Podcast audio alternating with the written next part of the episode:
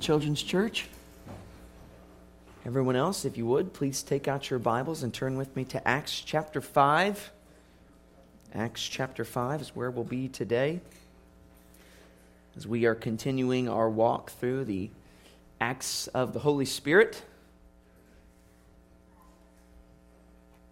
Here in Acts chapter 5, we're going to continue on this story, this event, continue to see the apostles of Christ as they are proclaiming the good news of Jesus Christ and what it is that comes upon them. As we've already seen, they've faced persecution already up to this point. They have been confronted by the Jewish leaders of their day, by the, uh, the leaders of the temple, by the Pharisees, the Sadducees, and uh, we see this week uh, an, an even um, further display of the persecution that was surely to come for the early church that they were promised by Christ himself. We see now kind of the next phase of that here in Acts chapter 5. We're going to be looking today in verses 17 through verse 26. Acts chapter 5, 17 through 26. If you would, please stand with me for the reading of God's word. Acts chapter 5, verse 17. Luke writes this But the high priest arose and all who were with him, that is, the party of the Sadducees, and filled with jealousy, they arrested the apostles and put them in the public prison. But during the night, an angel of the Lord opened the prison doors and brought them out and said, Go, stand in the temple and speak to the people all the words of this life. And when they heard this, they entered the temple at daybreak and began to teach. Now, when the high priest came and those who were with him, they called together the council all the senate of the people of Israel and sent to the prison to have them brought. But when the officers came, they did not find them in the prison. So they returned and reported, We found the prison securely locked and the guards standing at the doors. But when we opened them, we found no one inside. Now, when the captain of the temple and the chief priests heard these words, they were greatly perplexed about them, wondering what this would come to. And someone came and told them, Look, the men whom you put in prison are standing in the temple and teaching the people. The captain with the officers went and brought them, but not by force, for they were afraid of being stoned by the people. This is the word of the Lord. You may be seated. Let's pray. Lord, we come now to your word and ask God, that you would humble us before your word.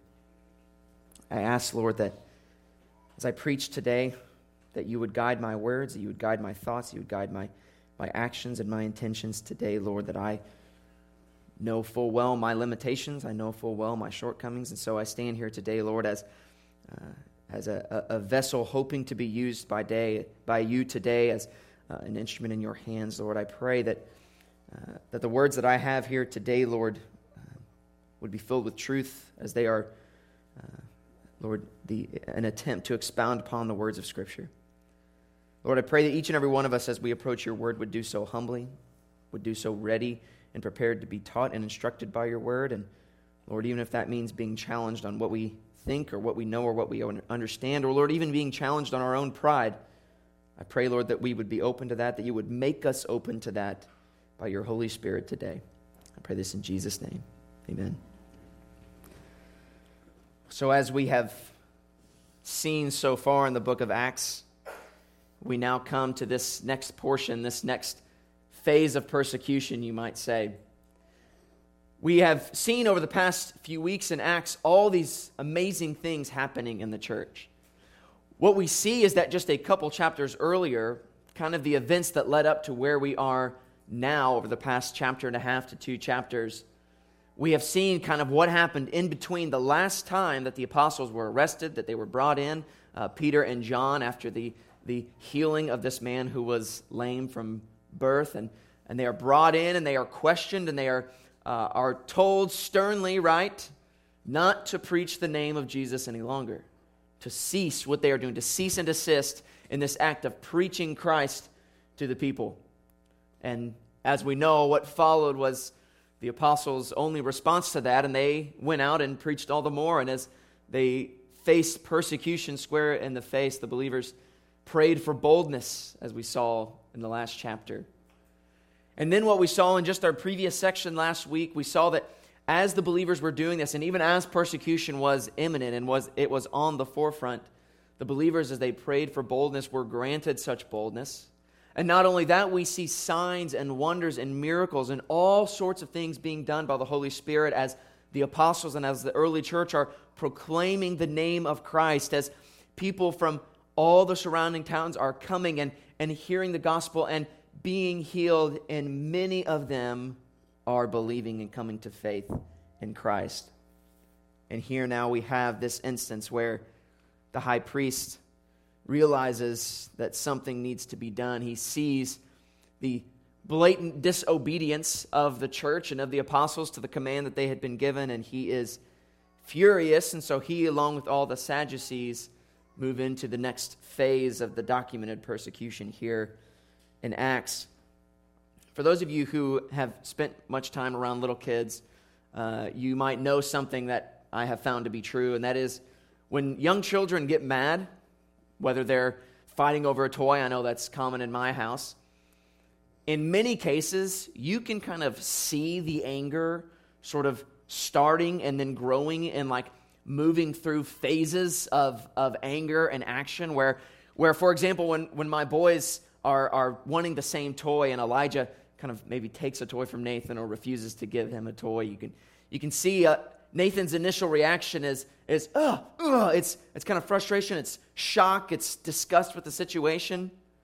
And then if it persists and he's unable to obtain this toy or this item that he wants, you can see physically the anger move from a sort of shock and disgust to a, an, an almost a vibrating rage that, that moves throughout his body and, and, and kind of it seems like there's a connection between in his brain between like what I ought to do and, and what my body is just making me do. And sometimes, like, he can come to and catch himself, right? But then other times, like, his body just takes over and here comes the smack, right? Lays it down on his brother. And you can kind of see in children, it's, it's, it's an amazing thing. They just are, are open books in so many ways. You can see the sort of anger and hostility, like, take form and then blossom into violence, right? You can see the process as it's happening so often when it comes to children. And, and even sometimes in adults, you can see this same process happening. It might look a little bit different, and certainly some people are better at hiding it, but you can kind of, even with adults, you can see and understand this, this building up of, of anger, of frustration, and how it then moves into, into action. There's this sort of progression that if something is not done, if there is no intercession, then then violence could very well come of this situation. What we see here in Acts is we see something very similar with the Pharisees, with the Sadducees, with the Jewish leaders. We sort of see their anger starting, and we really see this anger starting with Christ, right? But, but here in Acts, and as the early church is doing what Christ has commanded they do, as they are proclaiming the gospel, as people are coming to faith in Christ, we, we see sort of these snapshots of the Jewish leaders and how they go from being sort of shocked, appalled, frustrated to even, man, I have to do something about this. I'm, I'm getting more and more angry to the point where we know, we know as readers of the Word of God, that something worse is coming. That if no intercession is made, if no one steps in, that, that if the believers continue to persist as they are, and if the Pharisees continue to persist as they are, that this is going to come to violence. We have here, I think, in this section of Acts, a sort of middle snapshot, a snapshot of, hey, this, this is escalating. And we can see it escalating before our very eyes. And so today, can you give me some batteries, Robert? And so today, we come and we look in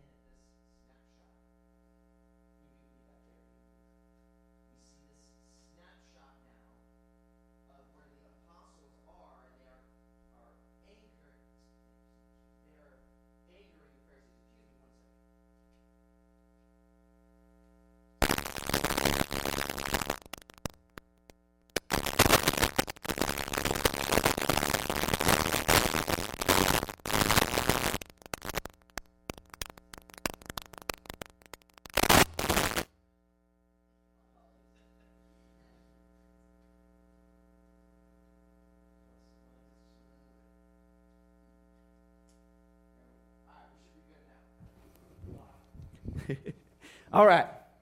Thank you so much for your patience. I appreciate that. Here we come now to this situation. We see this snapshot. These Jewish leaders, these religious leaders here in Acts, were so angry, so bothered by what the disciples were doing, by the message that they were proclaiming, by the fact that they were teaching Christ and Him crucified, that they now move and, and have them arrested and thrown in jail. Not only John and Peter, but all of the apostles. They round them up and they take them and they throw them into jail. This was an attempt on the part of, of these leaders to stop the spread of the gospel, to suppress the name of Jesus. I said this a few weeks ago, but it is still true. I think that it's easy, in a sense, to see why the Pharisees, why the religious leaders, why the head of the temple and the temple leaders are angry. It's kind of easy to see why they're angry, why they're mad, because they had gone to such great lengths to try and kill Jesus. And indeed, they had him put to death, expecting that this would kill the movement. That with this, Jesus' followers would disperse, that their issue would be resolved, and that all of this would be over and go back to normal the way they liked it. And yet, here now, we still see Jesus' name. Not only do we see Jesus' name being proclaimed, but it is everywhere now. People are coming from other towns into Jerusalem, hearing the name of Christ being proclaimed, seeing healing and wonders being done in his name. Their problem has only gotten worse. And, and what is the, the definition of insanity? It's doing the same thing over and over again and expecting a different result. What do we see from the Pharisees, from the Jewish leaders here. Again, they think, we have the solution to the problem. Let us arrest these men. Let us get them out of here. If we can just shut them up, then our problem will be ceased. And as we know, that is never going to be the case because you can never, never stop the gospel from spreading. One of the first things that jumps out, I think, at me on this passage is the contrast that we see between God's people and between the world. In this case, I'm using the word world to describe these religious leaders, for they indeed are lost. They are separated from Christ. They are indeed enemies of God here as we see. We already see the blindness of unbelief on display and the fact that these leaders hate the apostles and are out to get them, out to persecute them, even though the very power of God is being displayed through their ministry in miraculous ways. As we just read in the previous section, that many signs and wonders were being done. People were being brought in, even hoping that Peter's shadow would pass over them so that they might be healed. It is in the opposition to this that the Jewish leaders now stand. In opposition to all these signs and wonders and amazing things being done, we see in this a picture, a demonstration of the very blindness and hardness of heart that sin causes. And we see at the very beginning of the text, the high priests rose up and all who were with him, that is, the party of the Sadducees, and they were filled with jealousy. They were filled with jealousy of the apostles. This is an amazing statement and a bit of clarity into what the issue is here at the heart, at the, at the root of what was going on in the heart of the Pharisees, in the heart of these Jewish leaders and the chief priests. They were jealous. They were jealous of these signs and wonders and the powers being done by the apostles. They were jealous of the attention that they were getting, of the recognition that they were getting. Because the more recognition they get, the more power that they have in the eyes of the people, the less power the Jewish leaders have, the less power the high priest has. We see here the, the jealousy of these Jewish leaders on display. We see the difference between these Jewish leaders as they are filled with jealousy and these Christian believers as they are filled with the Holy Spirit. It is a deep and stark contrast between the two.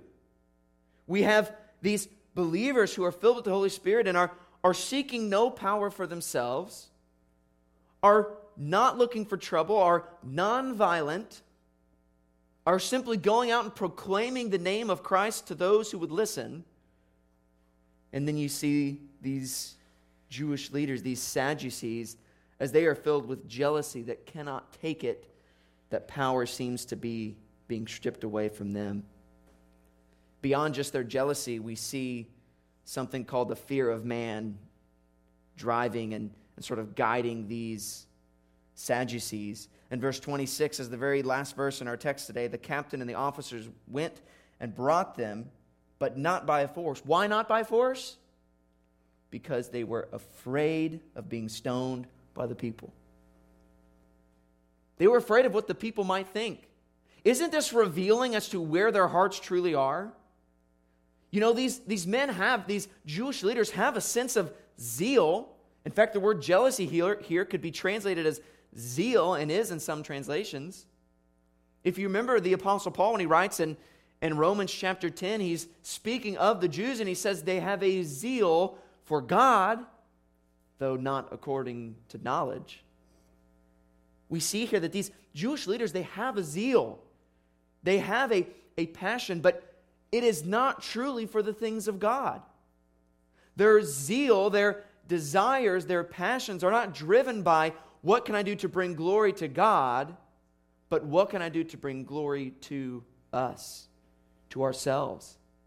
And when anything risks that glory, risks that reputation, or certainly risks my life being taken, it's not worth it. It's not worth it. And so, though they, they were pretty bold in going arrest and arresting the disciples, when this angel miraculously releases them from the prison and they go back to preaching, what do the Sadducees resort to? They say, um, could you please come, could you please come back? Right? Could you please come back into our custody? They react this way because of their fear, because of their fear of man, of what the people might think and what the people might do. This is very different from the apostles, who, as they were literally facing persecution, as they are literally being hated and attacked by the Jewish leaders, continued to persist in what God had commanded them to do. Why? Because they were not concerned with their own glory. They were not concerned with their own reputations. They could have cared less what the people were going to do or think. They had been given a task, a mission by God through Jesus Christ, and equipped by the Holy Spirit so that nothing was going to get in their way, not even men. They were living out what Jesus had told them in Matthew chapter 10, verse 28 when he said, And do not fear those who kill the body but cannot kill the soul. Rather, fear him who can destroy both soul and body in hell.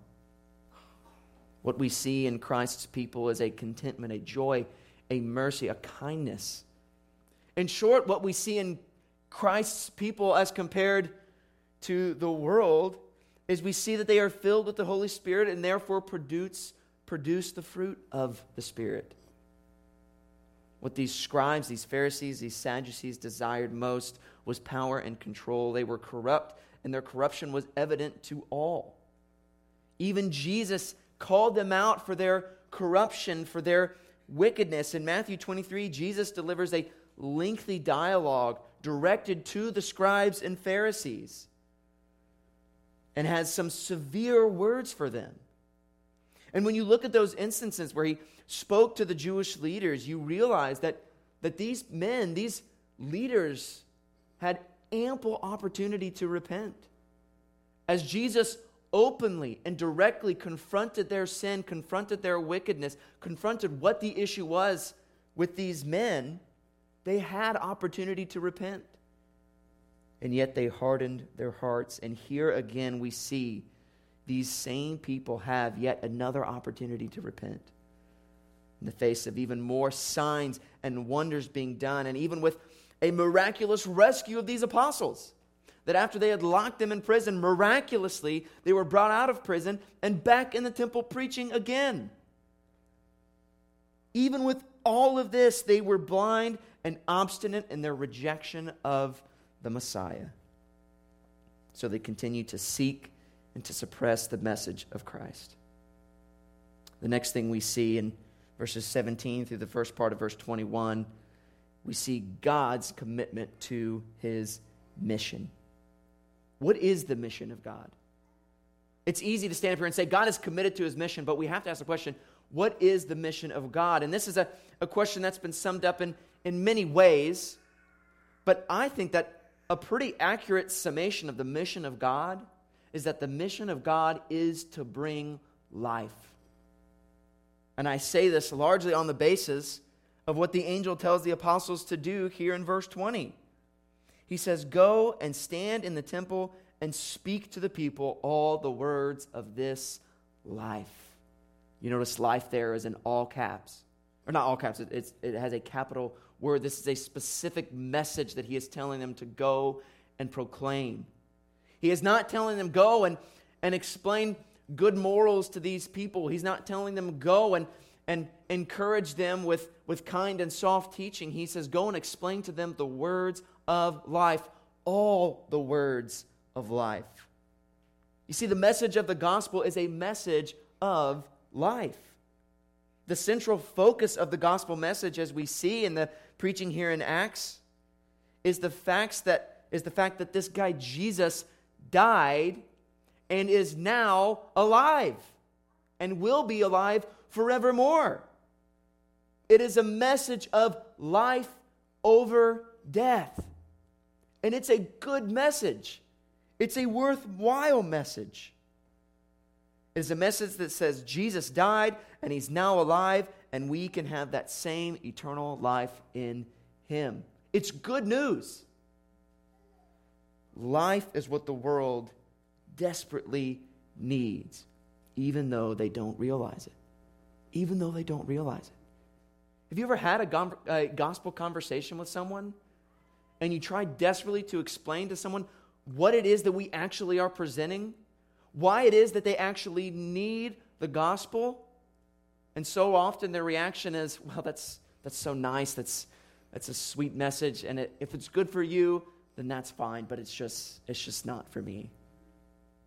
And how often we want to we want to just smack them and say, It is for you, it's for everyone. Don't you understand? There's only one alternative it's either life or it is death. What I am proposing to you is that life is available for you, and it's available in Jesus Christ, and you need it. I think part of the problem, perhaps, is, is that we fail to make this clear we fail to make it clear to the world around us that what we are proposing is not just good morals. What we are proposing is not just a club that we can be a part of and, and have something to do on Sunday mornings. What we are proposing is that each and every person that lives in this world is under the curse of death. Each and every one of them. And that in Jesus Christ, as we look to Him having been killed on the cross, taking God's wrath for us and now being risen from the grave, the promise is for us that we can have life and have it eternal. So that we can say, Oh, death, where is your sting? Oh, death, where is your victory? It is the message of life that these apostles proclaimed to the world and that we now have the task of proclaiming to the world. There's great joy and confidence in knowing that when we commit ourselves to the mission of God, to proclaiming the message of life to the world that so desperately needs it, we can know that we are committed to a winning cause. This is good news for us. That being committed to the mission of God is not a gamble. It's not a gamble of whether or not we have, have hooked ourselves up to the right horse. It is a sure thing that the mission will be accomplished. Why? Because God is committed to this mission. And we see that illustrated even in our text today in these events. We see God's willingness to overcome barriers to the spreading of the gospel and the giving of life. You see, the, the Jewish leaders did everything they could to try and put this message to bed, to try and silence it. Even they took the apostles, the core of the church, the writers of the New Testament, at least most of the New Testament, and they locked them away in jail. They thought, let's put them in here, let's contain them, let's keep them quiet. And how far did that get them in stopping the mission of God? Not far at all. In fact, instantly, God was like, All right, you're freed. This is like, I think, what the kids today would call a low key flex by God, right? Where, where the Sadducees, they take the apostles and they, they come up with this great idea we're going to lock them in prison. Ha ha ha, now they're stuck. And God's like, That's cute. Look at those little locks and gates. And, and boom, they're freed. We don't know how. The gates were still locked, the doors were shut, the guards were even still there, and yet these prisoners were found in the temple preaching. This was a, a flex on God's part that he so easily demonstrated his power and his commitment to his mission that, mission that nothing is going to stop it. There was this video I saw one time of a, of a similar kind of flex. There was a video of these people who were on this safari out in, in the jungle, and they're observing this group of gorillas. And there's these big old silverback gorillas, and these things are just absolutely massive. Of all like all the creatures in the world, I would never want to cross. I think a silverback gorilla is probably like number one on my list, right? And you come to that conclusion when you see videos like this where, where these people are kind of standing back, they're trying to be still, and these gorillas all of a sudden walk over and begin to walk past them. And this silverback gorilla, for seemingly no reason other than just to demonstrate he can, grabs this full grown man by the leg and just drags him through the jungle for like 20 feet. Crazy, crazy thing that this gorilla did effortlessly is just dragging this full grown man like it's nothing. Kind of saying, yeah, I could do whatever I wanted with you right now, right? God and is demonstrating here as he, is, as he has miraculously released his apostles from prison so effortlessly, so easily. He's demonstrating there is nothing that you could possibly do that could stop the mission that I have put these apostles on. There is nothing that can undo the mission of God. And it was kind of humiliating for the Sadducees, right? I mean, they put them in public prison. It was no secret that the apostles had been locked up. And then, lo and behold, here they are the very next morning out preaching again in the temple. The Pharisees are like, oh, man, how did this happen? How did they get out? This is humiliating. Don't go and arrest them again. People are going to think we're so stupid. Just go and ask them, could you please come back with us? Which certainly is at least a better approach when you're dealing with the people of God who are on mission for God.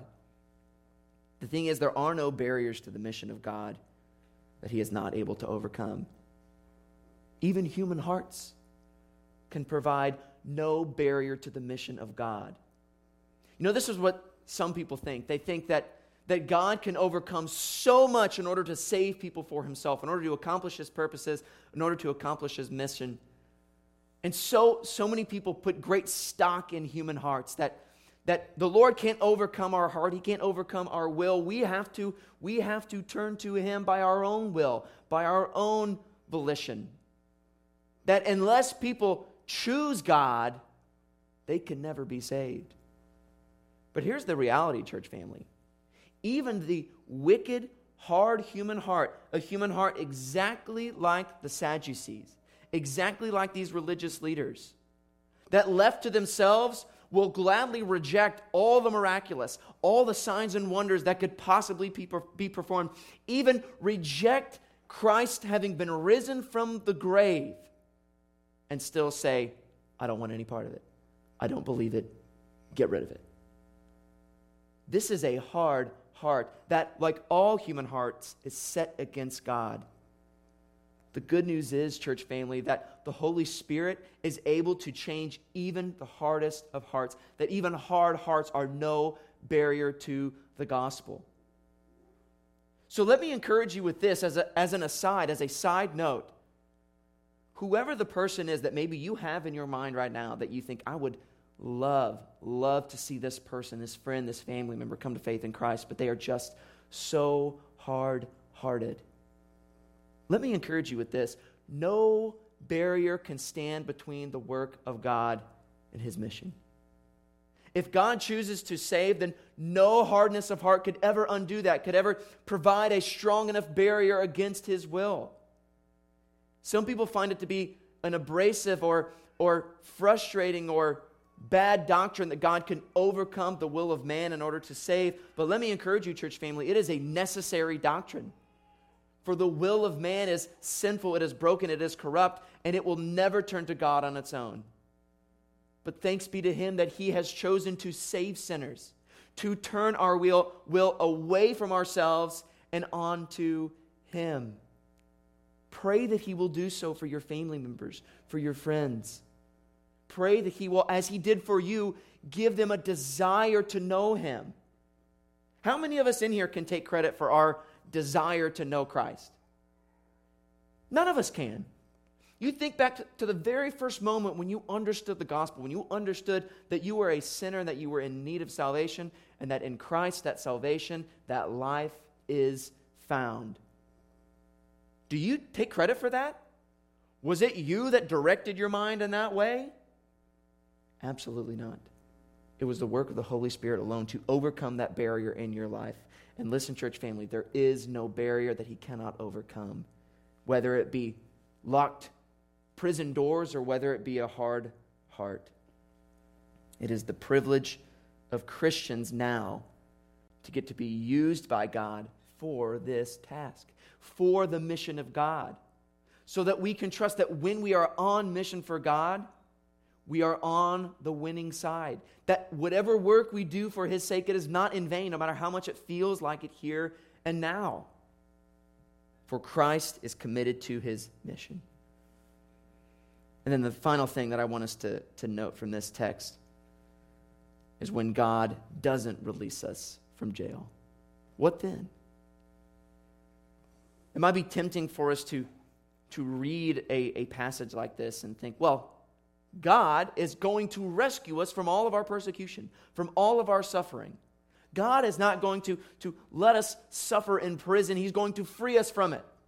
Whatever kind of suffering we're facing in this life, God is going to free us from that suffering in this life. We sometimes think when we read a passage like this, we can be tricked, we can be deceived into thinking that this demonstrates that it is always God's will for us to be out of suffering in this life. And, church family, that's simply not the case. That is a lie. There's a, a, a movie, and, and I'm not anti Christian movie. Uh, I know that there are some people who, who just have very little good to say about it. I think there's value in movies that are made by Christians. Uh, there was one movie that came out a few years ago. It's called War Room. And the message of, of War Room was a good message. It was a message of, of prayer and of the power of prayer and the importance of prayer uh, and the role that it plays in the life of a believer. And it was a it was a valuable movie in that way. But the one thing about the movie that I've always hated, that I cannot stand, and often this is the case with these kinds of Christian movies, is that what happens in the end? There was a guy who, spoiler, who was dealing drugs. He was stealing from his company, his drug company, stealing these drugs and, and selling them for a profit. Deeply illegal stuff. And what happens when he, he comes to faith in Christ and we praise God for that? And he goes to his boss and he confesses his sin to his boss and praise God for that? But what bothers me is that in these movies, what is so often portrayed, as it was in this movie, is man, things turned out okay. Didn't have to go to jail for dealing drugs. I kind of got off the hook. The message can easily become when you come to faith in Christ, when you trust in Him, when you pray the way you ought, things will work out for you in this life. Church family, that's not the case. I remember watching that movie and going, send him to jail. That's what he deserves, and that's reality. The reality is, coming to faith in Christ doesn't free us from suffering in this life. Certainly, when we deserve to be punished. But even as believers, we know that Christ has told us if we choose to follow him, if we commit ourselves to his mission, we will suffer. In fact, a full understanding of Scripture and a full biblical theology will help us to realize this. That though Christ does miraculously move in certain ways and at certain times, and this is not the only time he has freed his people from prison. Multiple times throughout the book of Acts, this happens. But you want to know what else happens in Acts? In fact, just a couple chapters from now, we're going to see one Stephen be stoned to death for proclaiming the gospel. And we see a great amount of that, not only in the scriptures, but throughout church history. We read this passage and we find in this passage hope. Hope that God will accomplish his mission no matter what. Hope that God will not forsake his people or forget about them. But what we should not understand this passage to be teaching us is that God will always remove us from suffering, because indeed, church family, He won't. In many cases, He does not remove us from suffering, but leaves us there. But what is it that He does in the meantime?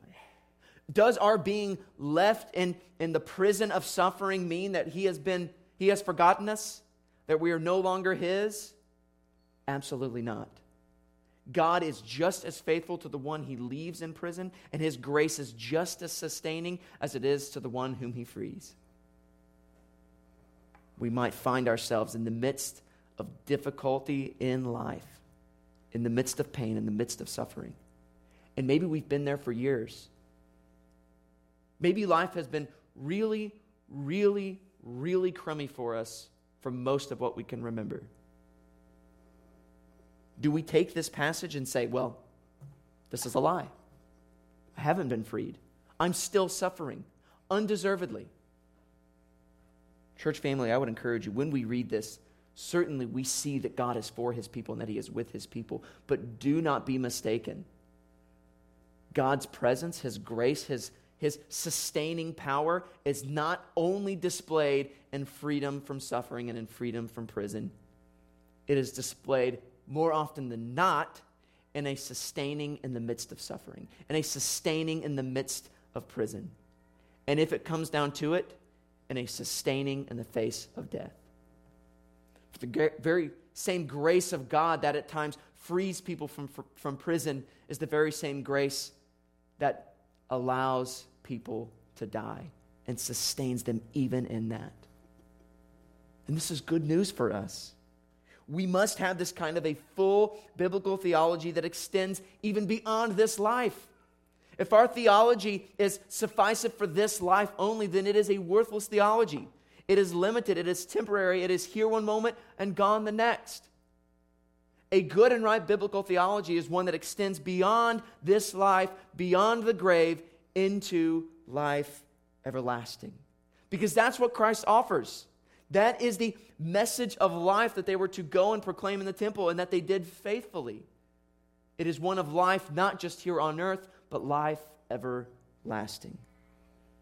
There's a great song written by Sovereign Grace Music, and it's a song I'm going to read for us here today. It's called It Is Not Death to Die.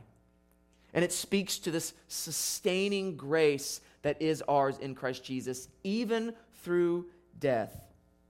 The song says this it is not death to die, to leave this weary road and join the saints who dwell on high, who've found their home with God. It is not death to close the eyes long dimmed by tears and awake in joy before your throne, delivered from our fears. It is not death to fling aside this earthly dust and rise with strong and noble wing to live among the just. It is not death to hear the key unlock the door that sets us free from mortal years to praise you evermore. O oh, Jesus, conquering the grave, your precious blood has power to save. Those who trust in you will find in your mercy that it is not death to die.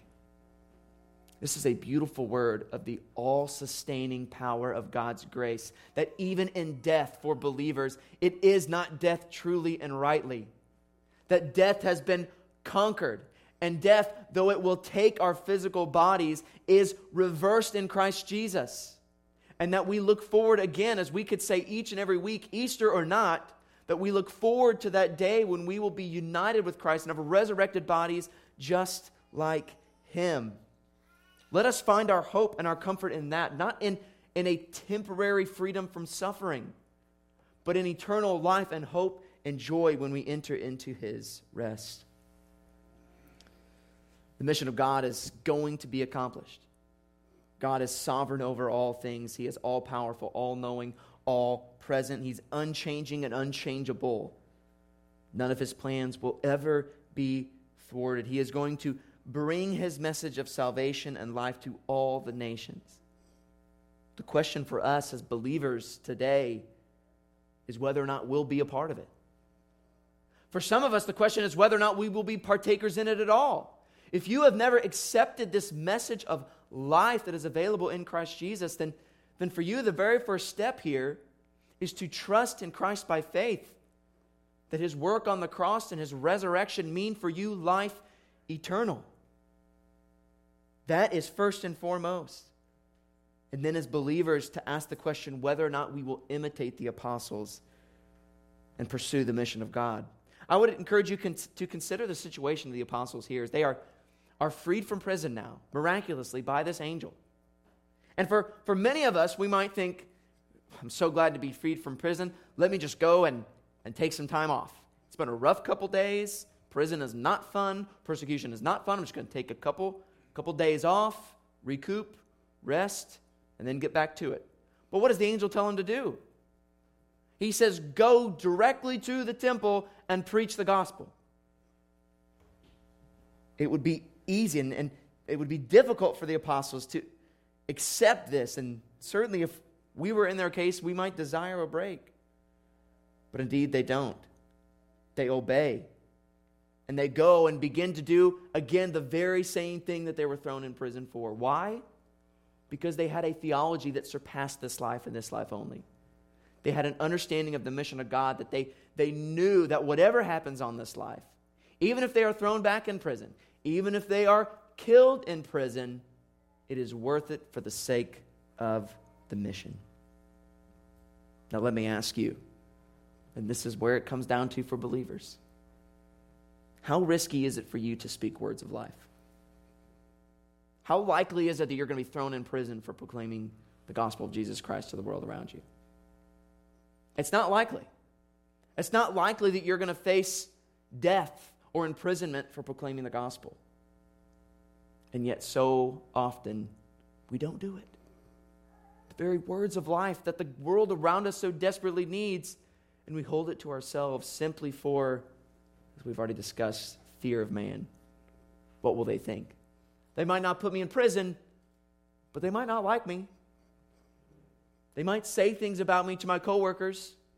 A reputation of me might develop around the office that I don't find desirable. And in this, I ask you, who are we acting more like when we do that? Are we acting more like the apostles, those who are committed to the mission of God, no matter what? Or are we acting more like the Sadducees, who were afraid even of the people? This is a difficult question and one I, I pray that we would ask the Lord to give us the grace to answer well, give us the grace to live up to. Because, church family, I, my hope is not to give you this burden, this weight, and leave you feeling defeated and broken and messed up. Because, look, each and every one of us fails in this. Each and every one of us fails to proclaim the way we ought the gospel of Jesus Christ. Each and every one of us fails in our service to the mission of God.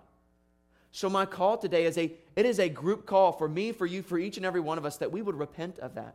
Confess that to the Lord and just like all the other sins that we confess up here on a Sunday morning, trust that he is faithful and he is just and he has forgiven us. He has cleansed us of those things. Even our sins of silence about the gospel find forgiveness in Christ Jesus that we will soon celebrate in the Lord's Supper. So my encouragement to you is to not let the lack of proclamation of the gospel lead you to feel broken, devastated, un, uh, unchristian, but that it would drive you to worship Him, and that it would drive you to confess your sin, and that from there we would say, In Him is life. And we would say it boldly to the world around us. Let's pray.